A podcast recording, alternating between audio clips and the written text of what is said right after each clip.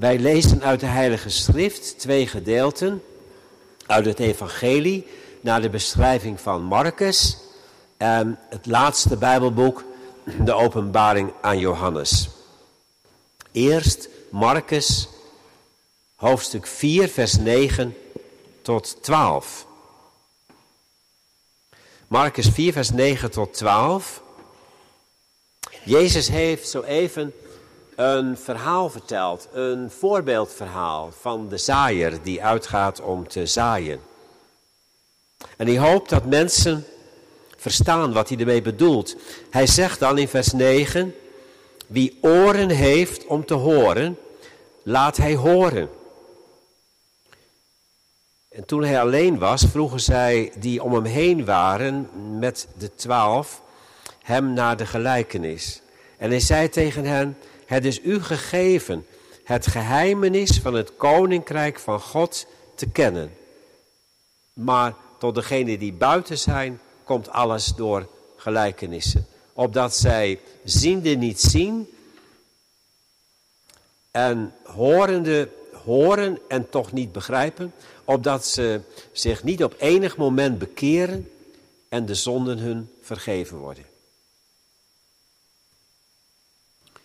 Dan lezen we uit Openbaring 2, de versen 1 tot en met 7.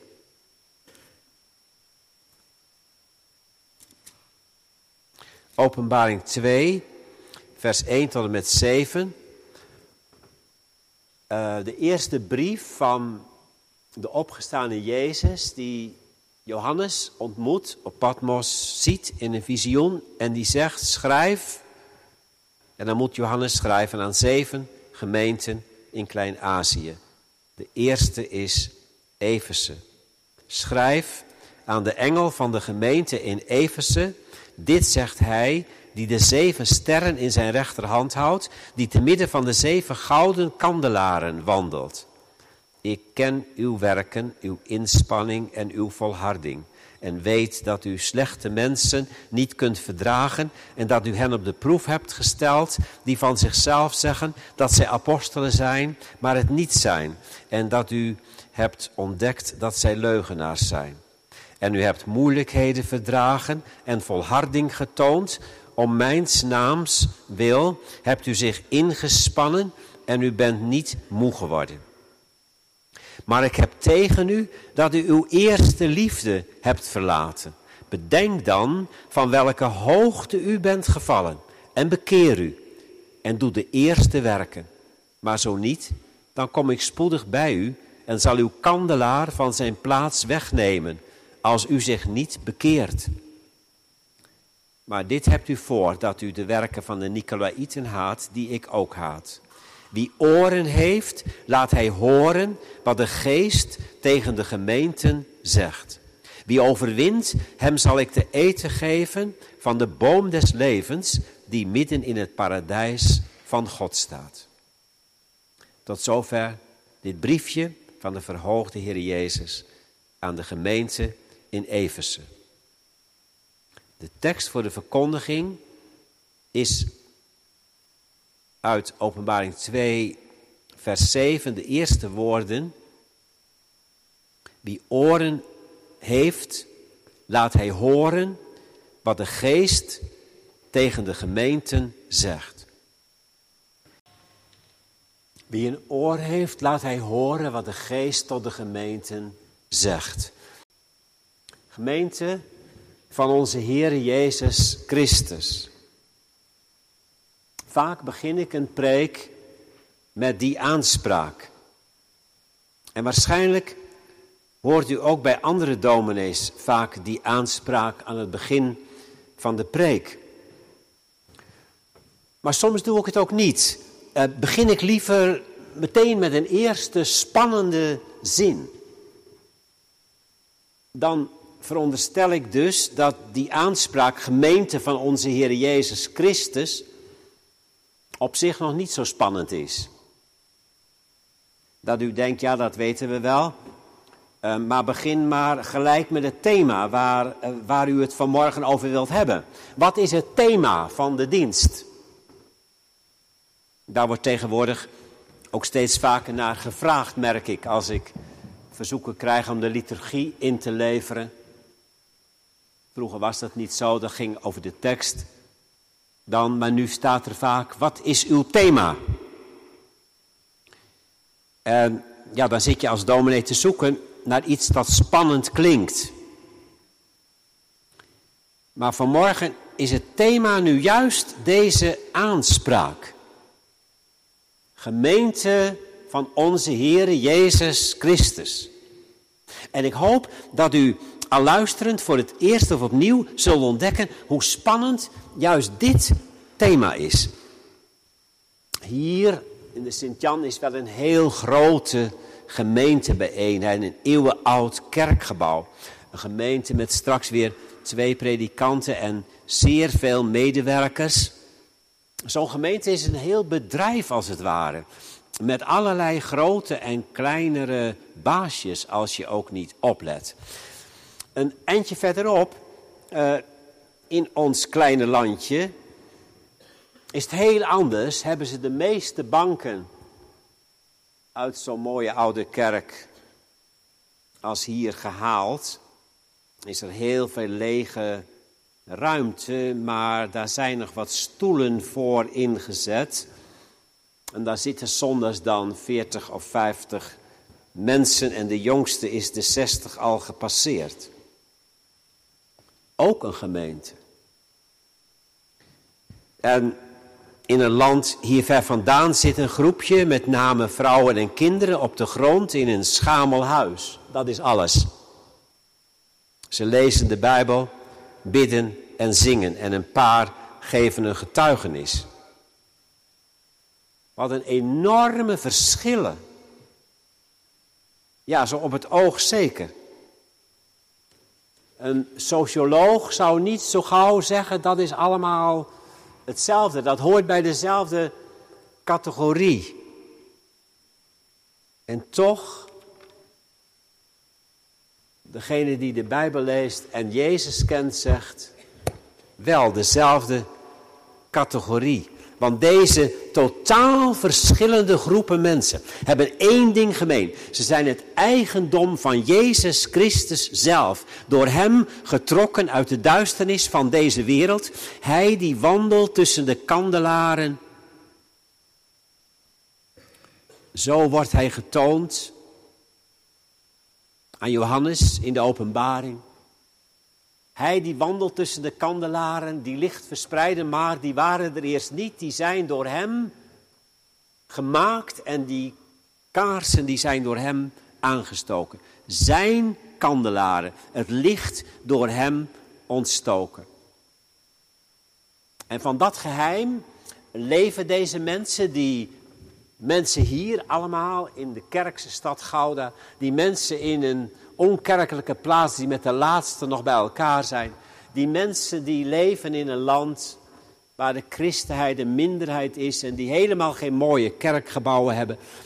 Allemaal leven ze van datzelfde geheim. Ze weten zich de bruid van een heel bijzondere bruidegom. Hun samenkomsten zijn ontmoetingen met de geliefde.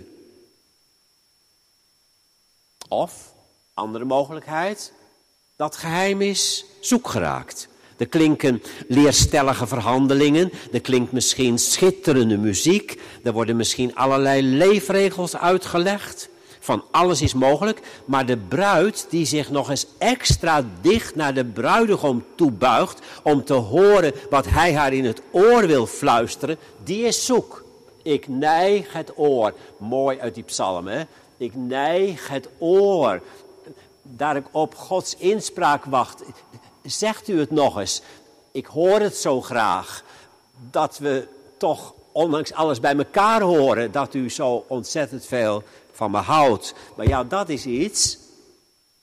Dan moet je echt wel die omgang met God kennen. En ook zoeken natuurlijk, als je in de kerk bent.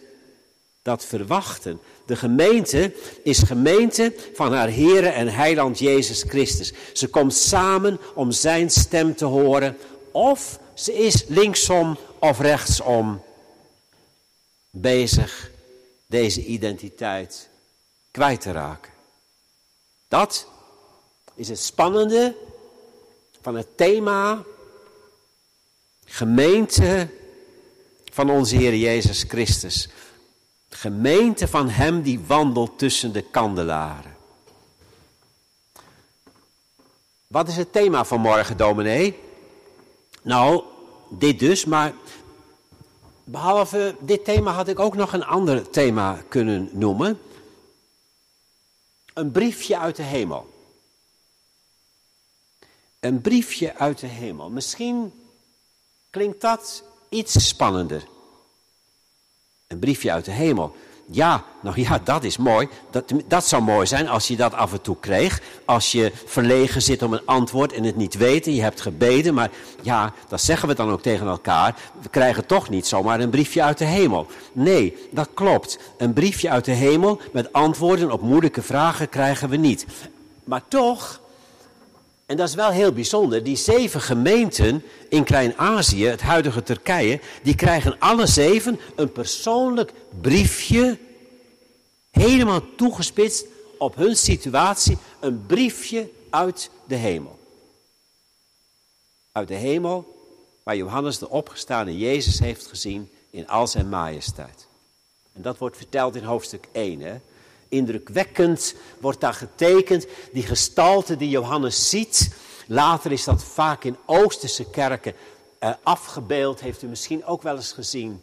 Die zogeheten Christos Pantocrator. De allesbeheerser. Die zo majesteitelijk dan kijkt vanuit het plafond van zo'n grote orthodoxe kerk zo naar beneden. Je kijkt naar boven en je ziet hem bij wijze van spreken zoals Johannes hem heeft gezien. Een indrukwekkende gestalte van een vorst bekleed met macht en majesteit, de verhoogde Heer Jezus. En hij schrijft, hij zegt, schrijf aan de zeven gemeenten in Klein-Azië. Die gemeenten die staan in het visioen van Johannes als zeven kandelaren om hem heen. Geen vraag dus van wie die gemeenten zijn. Het licht der wereld heeft zeven kandelaren aangestoken, opdat ze zijn lichtdragers in deze wereld zouden zijn. Alle zeven een persoonlijk briefje uit de hemel, waaruit blijkt dat de verhoogde Heer Jezus hen persoonlijk kent. Ik, ik vond het nou weer heel bijzonder om me dat te realiseren, gemeente. We zitten allemaal weer zo te lezen. Ik heb het natuurlijk vaker gelezen. U heeft die briefjes misschien ook vaker gelezen. Het begin van de openbaring. Maar je realiseren dat de verhoogde Jezus die gemeentes allemaal persoonlijk kent. En je dan realiseren dat dat dus nog zo is. Gemeente van onze Heer Jezus Christus. Dat is niet zomaar een mooie titel, nee, dat is een werkelijkheid. Hij het hoofd, wij zijn lichaam, samen, verbonden. En hij kent ons dus. Hij weet wie wij zijn, waar wij wonen, wat onze noden zijn, wat onze kracht is, wat onze zwakte is. Alle zeven gemeenten krijgen een persoonlijk briefje uit de hemel. In elk briefje staat, ik ken uw werken. Je zou ook kunnen zeggen, ik weet precies waar jullie mee bezig zijn. En ik weet ook precies wat jullie specifieke moeilijkheden en uitdagingen zijn. Laten we daar nog even bij stilstaan. Het gaat hier om zeven gemeenten, zeven gemeenten in Klein-Azië. Maar net maakte ik al even de stap naar ook onze gemeente. En dat mag, denk ik, want zeven, dat weet u, dat is in de Bijbel niet zomaar een getal, toevallig, zeven gemeenten. Nee, die zeven gemeenten in Klein-Azië, het is een symbolisch getal zeven. Het is het getal van de volheid. Ze staan dus ook voor de volheid van de gemeenten van Jezus. Alle tijden, alle plaatsen. Ze zijn een voorbeeld van hoe Jezus de gemeente kent. Ze zijn een voorbeeld van hoe Jezus de gemeente doorziet. Ze zijn een voorbeeld van welke criteria hij aanlegt. Ja. Oké, maar waarom krijgen ze dan niet allemaal en telkens weer briefjes uit de hemel? Dat zou toch mooi zijn dan? Een briefje uit de hemel krijg je niet. Geldt die uitdrukking niet ook van onze gemeenten in het hier en nu? Toen wel, blijkbaar. Briefje uit de hemel. Nu niet. Ja, waarom lijkt het gestopt te zijn toen de Bijbel klaar was, zeg maar? Want ja, Openbaring aan Johannes is het laatste Bijbelboek. Uh, en dan is, het, dan is het uit en over. Hè? Er komen geen Bijbelboeken meer bij. Daarna kwamen er geen briefjes meer uit de hemel, blijkbaar. En er kwamen in ieder geval geen Bijbelboeken bij. Ergens jammer, of niet? Jammer. Ja? Vinden we dat echt jammer? Wat denkt u dat er zou staan in het briefje uit de hemel dat onze gemeente vandaag zou ontvangen? Stel dat dat kon. Kunnen het jammer vinden, geen briefje uit de hemel, maar oei, we zouden misschien ook wel erg kunnen schrikken. Hè? Uh, soms heb je misschien ook dat er een dominee preekt je denkt, nou, nou, nou, uh, dat vond ik nogal heftig. Maar goed, dat is dan een dominee. Je kunt zeggen, ja, die dominee is een beetje zwaar of zo. Die zei het een beetje kras vanmorgen. Maar stel je nu eens voor dat je briefje zou krijgen uit de hemel. Echt briefje van Jezus. En dat dat dan voorgelezen zou worden hier. En dat daar dan bijvoorbeeld in zou staan. Wat er in het briefje aan Efeze staat. Het briefje dat we speciaal gelezen hebben vanmorgen. Ik heb, één ding heb ik tegen u dat je je eerste liefde hebt verlaten. Van welke hoogte ben je toch afgevallen? Bekeer je. En anders zal ik jullie kandelaar wegnemen. Dat is nogal wat. Jullie kandelaar wegnemen. Einde oefening gemeente. Nou, nou, nou, nou, nou. Die gemeente die zal geschrokken zijn, denk ik. Briefje uit de hemel, ja, mooi, maar als je dan Laodicea bent, ook een van die zeven gemeenten, dan zul je toch helemaal geschrokken zijn toen het werd voorgelezen wat de verhoogde Jezus schreef. Ik ken uw werken, schrijft hij, en weet dat u niet koud bent en niet heet. En omdat u lauw bent, zal ik u uit mijn mond spuwen. Dat is niet mis. Kregen wij nog maar eens een briefje uit de hemel? Zouden we er blij mee zijn? Zouden we ervan schrikken? En ons dan ook daadwerkelijk bekeren? Ja, misschien vindt u die vragen uh, lastig te beantwoorden. Je kunt je toch ook gewoon niet voorstellen, laten we eerlijk zijn. Je, kunt je toch gewoon niet voorstellen. We krijgen geen uh, briefje uit de hemel, dus we weten ook niet hoe we zouden reageren. Ja, maar wat betekent dan die tekst die ik vanmorgen speciaal onderstreept heb? Die tekst die aan het eind van alle zeven briefjes terugkomt. Wie een oor heeft, laat hij horen wat de geest tot de gemeenten zegt. Aparte tekst. Twee dingen vallen daarin op. In de eerste plaats dat woord geldt dus alle zeven gemeenten. Hè? Alle zeven gemeenten krijgen die boodschap aan het eind mee. Oren open voor wat de geest zegt. En als al die zeven gemeenten nu model staan voor alle tijden, alle plaatsen, ook hier en nu, voor ons, ja, dan betekent dat dus die boodschap geldt in ieder geval voor ons ook. Briefje uit de hemel. Nou, deze boodschap voor alle tijden dus. De geest die spreekt voort en open je oren, hoor wat de geest tot de gemeente zegt. Dan zijn er dus geen nieuwe briefjes direct nodig, want de geest spreekt. En in de tweede plaats, hier staat uh, niet, ja, dat is ook opmerkelijk, Um, hier staat niet wie oren heeft, laat hij horen wat Jezus tot de gemeente zegt. Maar dus wat de geest tot de gemeente zegt. En ja, dat is dan blijkbaar, dat is dan blijkbaar ook hetzelfde. Hè? De opgestane Jezus en die schrijft dan, en dat is zo bijzonder, en zo'n briefje, en dat zouden we ook wel eens willen ontvangen, misschien. Ja, misschien ook niet, want je weet niet wat er is. Maar, maar goed, zou toch heel mooi zijn? Nou, de geest zegt, Johannes zegt Jezus zelf. Hoor wat de geest zegt. En die is uitgestort, die werkt, die is wereldwijd. Die is niet hoog in de hemel, zoals ik verhoogd bij de, bij de Vader, hoog in de hemel. Nee, die is overal. En als je nu naar de geest luistert, dan luister je naar mij. Wie een oor heeft, laat hij horen wat de geest tot de gemeente zegt. Waarom zegt hij het zo? Nou, omdat hij ook aan ons dacht, gemeente, anno 2023. En omdat hij onze vraag voorzag, kregen wij dan ook maar eens een briefje van Jezus zelf.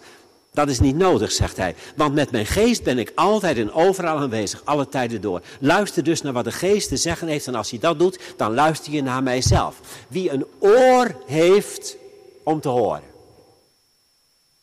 Misschien is het u opgevallen al dat ik de tekst een paar keer op deze manier citeerde. Wie een oor heeft, enkelvoud. Terwijl in de vertaling toch staat, wie oren heeft. Ja, dat klopt. Maar in het Grieks staat dus enkelvoud. In het Grieks staat een oor. Nou ja, sorry, soms zitten dominees ook een beetje te muggenziften, of niet? Een oor en oren komt er allemaal op hetzelfde neer. Dat weet ik niet. Denk ik eigenlijk niet. Ehm, wie oren heeft om te horen, dat is ook een hele zinnige uitspraak natuurlijk, staat ook in het evangelie zo. Dus als het nu hier in de openbaring net iets anders staat, zal het toch, toch niet helemaal toevallig zijn. Wie een oor heeft Wat, wat, wat, wat zou het verschil kunnen zijn dan? Nou, we hebben twee oren waarmee we alles kunnen horen wat dagelijks bij ons binnenkomt. Maar met die twee oren, fijn als je goed kunt horen trouwens, en ook fijn dat er veel middelen zijn vandaag om er wat aan te doen als het niet zo is. He, prima, die oren, niks mis mee. Maar ja, goed, daar kun je dus alles mee horen wat binnenkomt. Maar met die twee oren horen wij niet automatisch wat de geest tot ons te zeggen heeft. Helaas niet.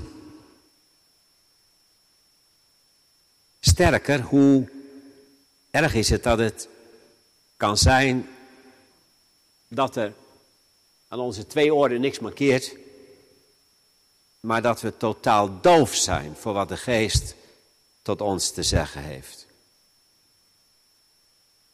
Dat is eigenlijk heel dramatisch. Toch waar.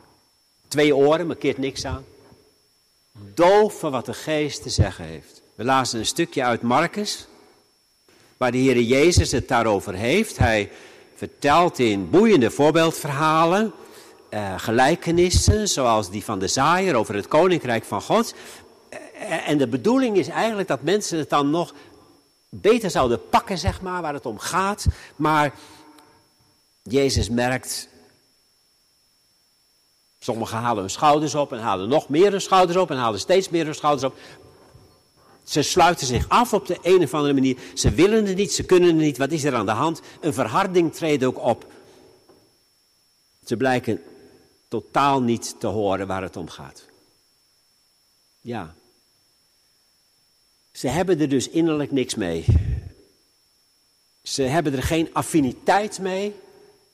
Geen door ervaring gewekte ontvankelijkheid.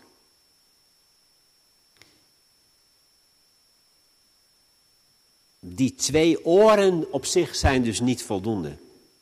We hebben nog een speciaal oor nodig. Wie een oor heeft om te horen. Ja, maar jullie hebben dat oor toch, wil Jezus zeggen.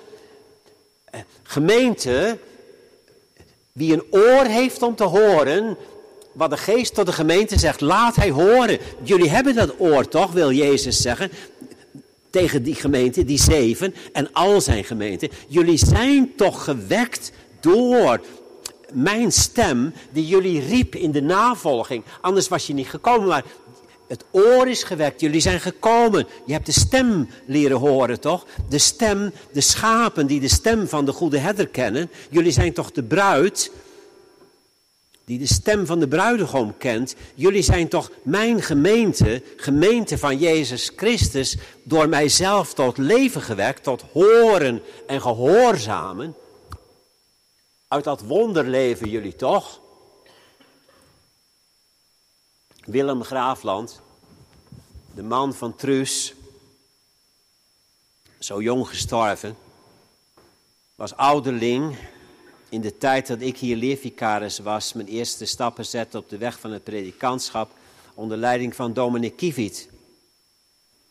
Op een keer deed hij het consistoriegebed en zei op de krasse manier waarop hij het kon zeggen, Heere God, wat een wonder dat we hier weer zijn vanmorgen, want als u zelf ons niet had geroepen, hadden we nu allemaal nog op ons nest gelegen.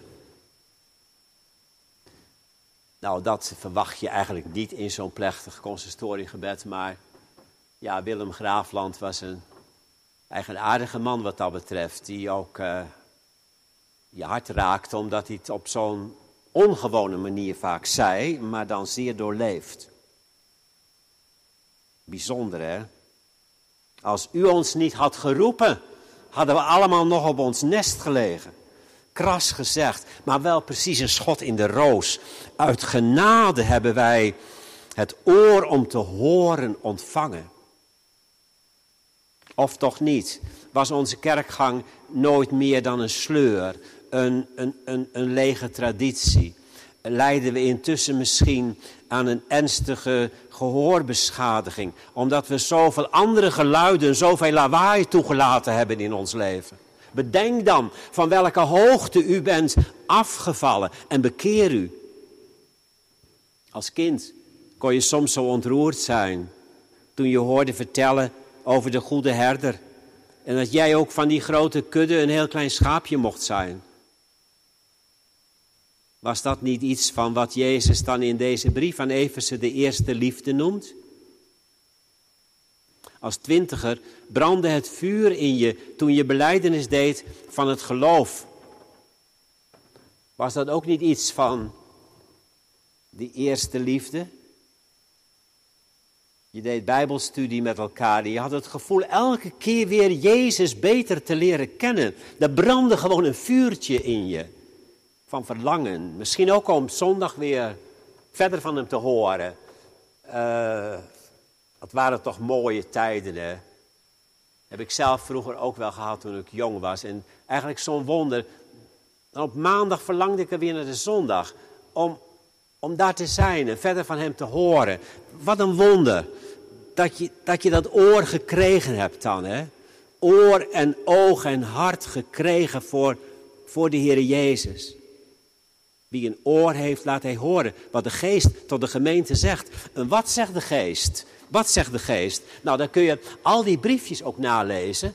Dat, kan natuurlijk nu vanmorgen niet, hè, maar dat zou een hele boeiende bijbelstudie zijn. Al die zeven briefjes even nalezen en dan even kijken van, wat zegt die geest nu precies? En dan is dat in steeds andere woorden, maar toen ik het deed, toen viel mij weer op, de kern is toch dit. Blijf in mij, blijf in mij, zoals ik in u, dan zul je veel vrucht dragen. Wat zegt de geest? Laat je niet verleiden door de lokroep van de afgoden. Ja, dat komt ook telkens terug in deze briefjes. Er zijn vele kapers op de kust. Die willen ook jullie hart alsnog weer inpikken. Maar let op, let op. Wie overwint, dat is wie die kapers op de kust verdrijft. Wie dicht bij mij blijft, die zal de toekomst in mijn heerlijkheid ontvangen. Let op dat het je niet ontgaat. Dat je je niet laat verleiden door de lokroep van de afgoden, geld en goed, succes en carrière, dat tere plekje in je hart dat vroeger voor de Heer Jezus was, kan zomaar helemaal ondergesneeuwd raken door dit en dat en dat en dat. En dat moet ik bereiken. En ja, zo lastig ook. Hè. Wij worden zo opgejaagd. Hè. Dan ben je, ben, je, ben je jong en dan, dan, dan ben je soms zo ontvankelijk voor, voor het woord van God ook. En dan, maar dan, goed, dan, dan, kom je, dan ben je klaar met je studie en, dan heb je allemaal, en dan, moet je, dan moet je mee in, in de vaart der volkeren. En moet jij ook je ontwikkelen. En je moet, ja, prachtig allemaal. Maar oh wee, oh wee, let op de kapers op de kust. Als je hem kwijtraakt, ben je alles kwijt. Dan ben je terug bij af. Een leven zonder uitzicht, zonder hoop. Wie een oor heeft, horen wat de geest tot de gemeenten zegt. Wij krijgen wel terdege een briefje uit de hemel. Heel in het kort staat alles erin. Terug naar de eerste liefde. Terug naar de eerste werken. De liefde werken. Het leven is soms best ingewikkeld.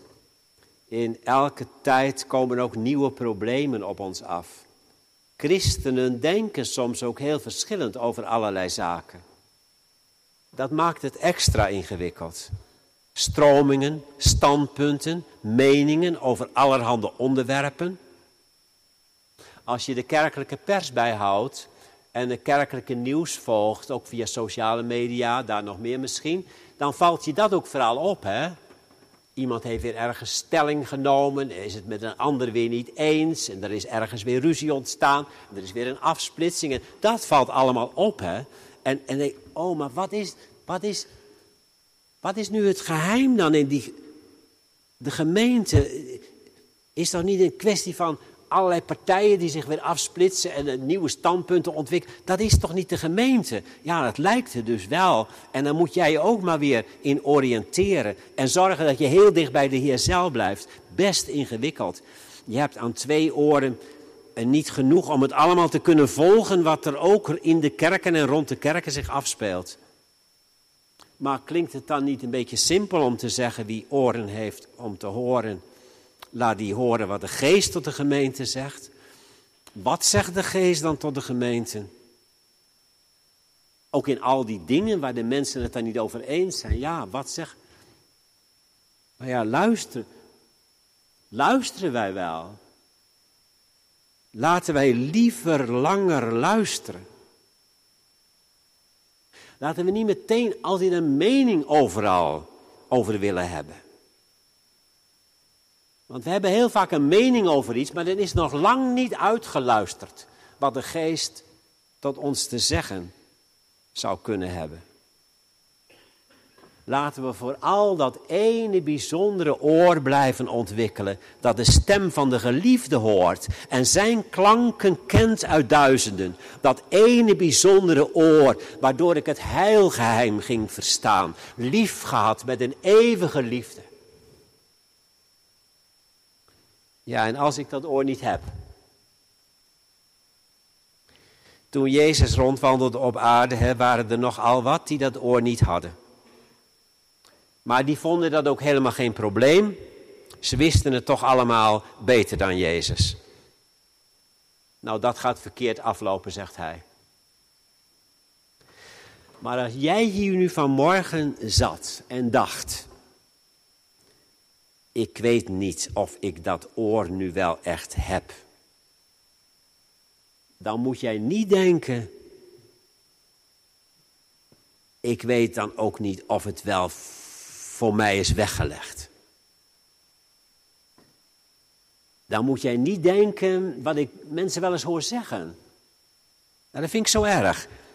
Dat ze zeggen, Misschien heb ik er gewoon geen aanleg voor. misschien is het net als met muziek of iets anders dat je zegt. De een heeft daar oor voor en aanleg voor en de ander niet. En zo is het misschien ook met, met geloof. Misschien heb ik er geen aanleg voor. Denk dat alsjeblieft nooit.